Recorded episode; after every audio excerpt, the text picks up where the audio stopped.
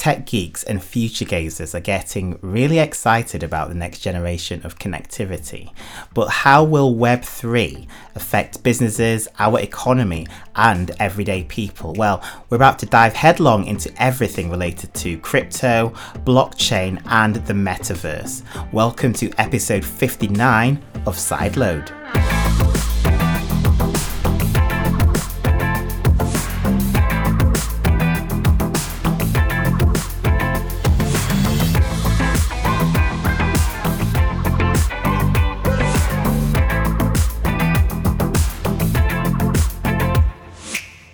Hello and welcome to Sideload, the technology podcast from Edelman.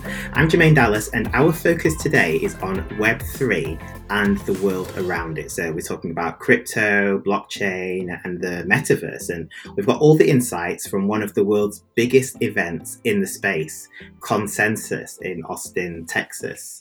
Our man, who was on the ground and took in all the sights and sounds from Consensus, is Justin Westcott. And Justin is no stranger to Sideload. Uh, in fact, he was one of the people who was instrumental in getting this podcast up and running in the first place in 2017, which feels like ages ago now, doesn't it, Justin? But, wow, gosh. Yeah. Yeah. Um, nowadays, Justin is Edelman's European head of technology and COO for the UK and Ireland. Justin, thanks for joining us on Sideload once again. So good to be back. So, Justin, talk to me. What is consensus? Like, what did you go there expecting to see?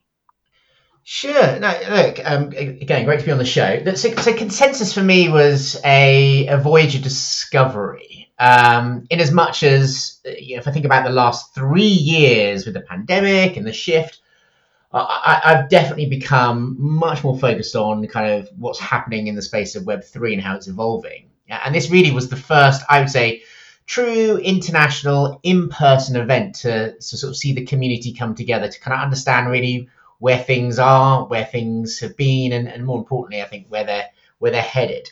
Uh, and Consensus gave me that platform uh, to do so. It's a um, uh, now a large event. I think it's seven years old. Started off seven years ago with just 250 people sat in a room. Uh, today, 17,000 people. So I think it shows you the speed at which sort of the community, the industry is growing. Uh, diverse mix of people from all around the world um, and from all around the Web3 industry, as you talked about. I, I sort of think of Web3 broadly in kind of three big buckets. You know, infrastructure. You know, people actually on the main blockchains building kind of DApps, which are decentralized applications. You've got DeFi now, which is the decentralized kind of financial movement, you know, looking at ways in which these technologies can sort of improve our kind of financial um, environment. And then I suppose the fun stuff, the the the sort of entertainment, the social, the community, which is probably where what people are hearing with NFTs, where that kind of sits uh, neatly. And it was all there to be witnessed uh, for four days in Austin, which uh, I'm not quite sure why they chose Austin in um, uh, sort of early June. 40 degrees. It was hot, Jermaine. It was wow. hot. Wow, that's that sounds quite quite warm indeed. So one of the um, big technologies and talking points was uh, cryptocurrency, and from mm-hmm. that perspective, it was probably the worst time for an event that focused so heavily on cryptocurrency because the value of Bitcoin was in free fall at the time the event took place. Was there a lot of panic there? Yeah, interesting. I, I was uh, very tuned to that whilst being there on the ground because whilst the the there's so much optimism and excitement from those in the community, the builders, the makers, the shapers, the creators are all there you know the conversation is all up and to the right whilst at the same time the surrounding market for crypto was very much down and to the left i think i think the price of bitcoin went from something like about $29000 on day one of the conference to 20000 on day four um, so there's really sort of almost like misalignment from the market and its reaction to the community and enthusiasm um, which actually was evident at the floor because whilst it was a bit of the conversation, really no one there cared. Yeah, it, for, for them, they are believers in the philosophy. They are believers in the technology set. I personally have never seen a, a migration of talent into an area of technology like I've seen the move to people getting into Web3 space. Um, the genie feels like it's so far out of the bottle that people just see this as a general kind of rhythm of affairs. And, and we've seen it historically with things like the internet and the mobile internet, with AI. It goes through waves of um, massive acceleration of investment and excitement, and then troughs of disillusionment. Well, well, perhaps people didn't quite see their capital realized as quickly as they would like the community, certainly on the ground at Consensus, saw the markets as very much a a Wall Street thing, and and for them, that's that's exactly the institution they're trying to uh, sort of dethrone um, and provide a, a, more equitable kind of access point for the global consumer base. So they don't really care. And and to be fair, I think quite a few people there probably bought Bitcoin when it was a dollar. So um, you know, for them, they're still saying, look, now it doesn't really make any sense. Yeah, I, I, think I was trying to be one of the smart ones and, and bought my first um, bits of Bitcoin uh, a couple of weeks ago when it was at, in the toilet. See if I can make a bit of cash on it further down the line. But is is there is, is that the thinking? Are, are people so chill in the industry because they see it as a long term play? But so many people got into Bitcoin as a way of um, getting rich quick, if you like. Yeah, c- complete. I mean, it's I suppose it's the difference between the uh, the builders, the entrepreneurs, the makers, the actual people trying to build useful applications, um, find useful utility from these technologies versus uh, the people looking from the outside in as a get rich or perhaps in the current market get poor quick um, scheme, and it's all to, to do with kind of like how the how the technology has been designed to date, and that there is a there is an easy or quick way to kind of capitalize projects, uh, unlike we've probably seen historically with earlier sets of technology. Um, things can get liquid really really quick in this market, which has brought in a lot of attention. Uh, from from both Wall Street, from investors, both private and re, you know, sorry, both large institutions as well as retail investors. Um, it's just way, way, way too early, in my uh, uh, honest opinion, for retail investors to get into this really kind of nascent technology area. Um, at the moment, the only probably killer app that the industry has created was the Get Rich Quick, which which isn't one that's got longevity to it. Yeah, sure. And generally speaking, I, I, get a sense from the, the, the blog post that you've written that we'll put in the in the show notes that there is in this space there is still it's still in its infancy and there's still a lot of hmm. discovery and experimentation involved to see what the next big, big thing is. Did you get a sense of that? No, com- completely. It's still full of what if, what could be, what might be, um, as opposed to too much of what is here now. I think what we hit, what is here now are just early signs of some quite interesting primitive technologies that are finding finding you know market fit, finding utility, finding use cases. You know, do I think the the the the the, the utility of NFTs are sort of PF, you know, P- basic PFPs on Twitter, um, you know, sort of profile pictures? No.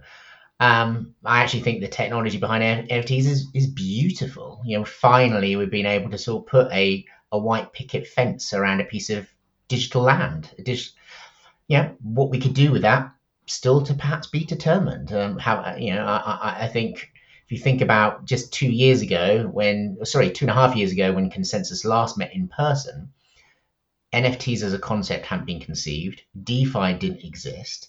Just in two years, we've come up with really interesting applications that will punch through quite quickly into the mainstream, um, they will change. They will become something different. They will mature. But the technology well, that, is interesting. Yeah, and, and that was going to be my next question actually, because I, I, stated on the, the, the, last episode of Sideload my skepticism of NFTs, and particularly in, in their current form. I, I just see there's there's a lot of companies who are cashing in on um, a lot of people who just want um, have a bit too much money and want the bragging rights of owning something that doesn't really have much value outside of that world. What's your opinion? is is that what you think, or is, is blockchain much bigger than that anyway? Uh, what's oh, probably two questions there. So on, on, NFTs, I sort of agree and disagree. Um, I uh, agree that it, it's all probably a little bit frivolous at the moment, and and and at the same time that there's a, a lot of kind of jumping on bandwagon that kind of happens around it. But I disagree, in, in it also probably just shows that people don't necessarily understand the the the sort of community and and much like we've you know you, you, you might look at someone wearing kind of a pet, you know, carrying around a Gucci handbag. Why do they do that? Yeah, it's it's it's signaling, isn't it? And and what does what could signaling look like in a digital environment? And why why why shouldn't there be signaling in a digital environment? Yeah, it's it's a generational, it's a community, it's a way of thinking, and actually, it you know having a a bored ape PFP does state something to the industry, uh, to the community it shows that you're in it, shows you're a believer, shows you probably had some money or you were smart and early. But these things will ebb and they will evolve, and they'll be much like fashion is a trend. You'll see these trends in a digital environment. And, and I, I suppose it, it is that, that changing culture. I, I remember an early episode of uh, Black Mirror where um, this sort of it was almost like um, NFTs, almost sort of like digital um, things that you could buy in the online world. And um, this one guy, this one character went on this rant saying people are spending all this money and it's not even real. It's not even a real thing. And I think there is that going to be that culture change, I suppose, as you say, where people do value those things that even if they aren't physical, tangible things, that there is some cachet involved in that. Yeah, and or utility. Uh, and, and, I think increasingly the utility will come as people start to sort of attach more things to the digital things they own. Uh, whether that's you know portability across different applications and experiences, whether it gives them a, a, gateway into something else, which is actually one of the things I think they did very if they did something well with the Bored Ape um, NFT kind of drop, drop and subsequent drops was the amount of utility they sort of tied into each individual ape. Um, things like giving you the, the each individual the full ownership of the IP of that ape so you're now seeing uh, companies born in the US, like coffee shops that are born on the back of that one ape. Um, yeah, merchandising. It's quite interesting, and again, it, it all feels really exploratory, and, and that's why I personally find it really exciting. I think we're just in this, um, yeah, petri dish, uh, petri dish. Can I say that properly? Stage. We're not quite sure what will come out of it, but it's interesting, and and I, and I think the technologies underlying are strong and the tech and the technology talent and some of the smart investment that's being made is also really strong. It's hard to not see that something quite interesting will come out of this petri dish. Yeah, absolutely. Well, we're going to talk about some more of Justin's takeaways on the future of the internet shortly, but first, let's take a quick listen to this clip from the last episode of Sideload when we discussed brands and the metaverse.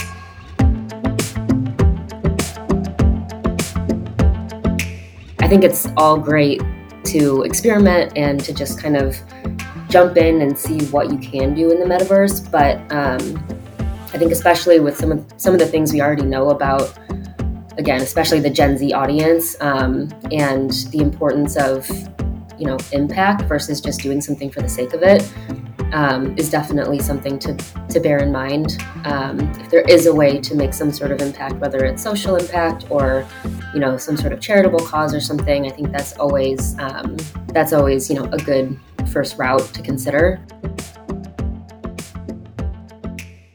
You're listening to Sideload, and today we're talking about crypto, blockchain, Web3, and the metaverse. Justin Westcott from Edelman London has just got back from Consensus, the event in the US that covers all of this tech, and he's sharing his thoughts on the episode today. So, Justin, what's the most interesting thing you learned at Consensus? Oh, that's a really big question because it, it, was hard to sort of put it into one thing. There, there are so many um, uh, conversations and really, really diverse. Um, look, actually, probably one of the things I I, I learned was actually I, I think the, the industry carries at the moment a bit of a bad rap around a sense of how important and needed is it versus the energy that it potentially consumes. And, and, and I think obviously there is some merit in that conversation, certainly. But also when you dig deeper into it, you, you sort of realize actually how much innovation is happening at the mining level. Those people actually running the server farms the, of, of, of GPU data um, cards to do the complicated mathematical kind of algorithms to solve the challenges that provide the blocks on the blockchain, um, which happens at the moment on um, the main chains, which are kind of Bitcoin and um, sorry, yeah, Bitcoin and Ethereum, which are the most popular. Okay, because that uses proof of work as a way to seal the algorithm. Know, it, it, it's a demonstration that the work happened, therefore it is secure, reliable, and on the blockchain, and that that rewards the miners with, you know, coin. Um, that is a very energy intensive process. But there's a lot of innovation happening at that mining stage. So I, I hearing of just how much of the mining in the US um, and now increasing in Asia is is using green energy. So that they're making a very considered effort to ensure it's it's it's using green energy. Uh, and then hearing about these these people both in the US and now in the Middle East actually who are putting putting their um, their mining operations in sea containers on the back of trucks and driving them right to the, the gas fields to use the wasted gas from the process. So the like gas that was going to be wasted anyway. Um, so really thinking in a smart way of how they can harness energy, um, which I think is you know interesting and useful as this technology potentially becomes more more important.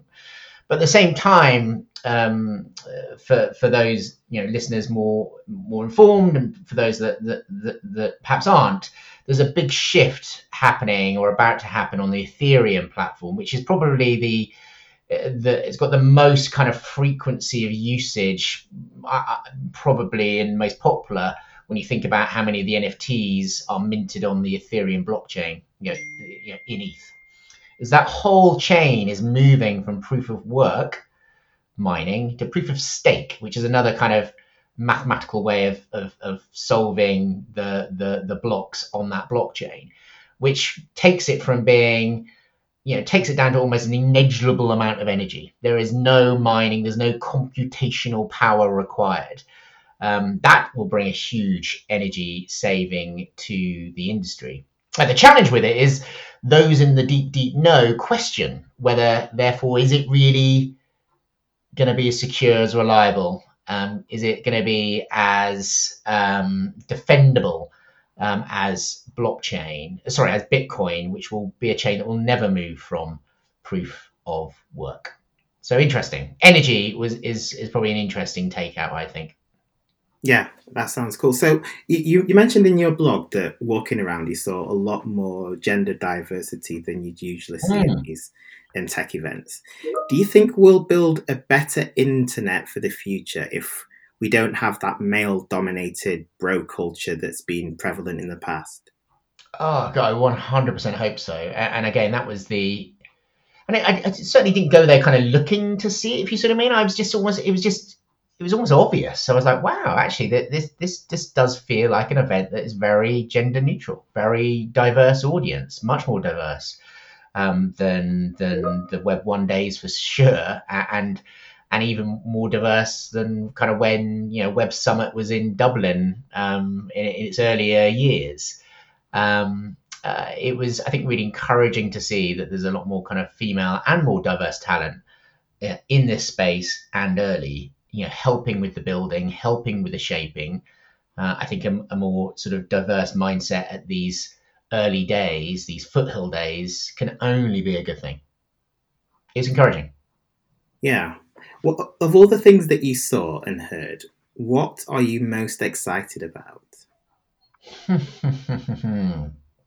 most excited about that is a another very very good question. Look. I, I think I'm just excited about the fact that I think it's going to happen.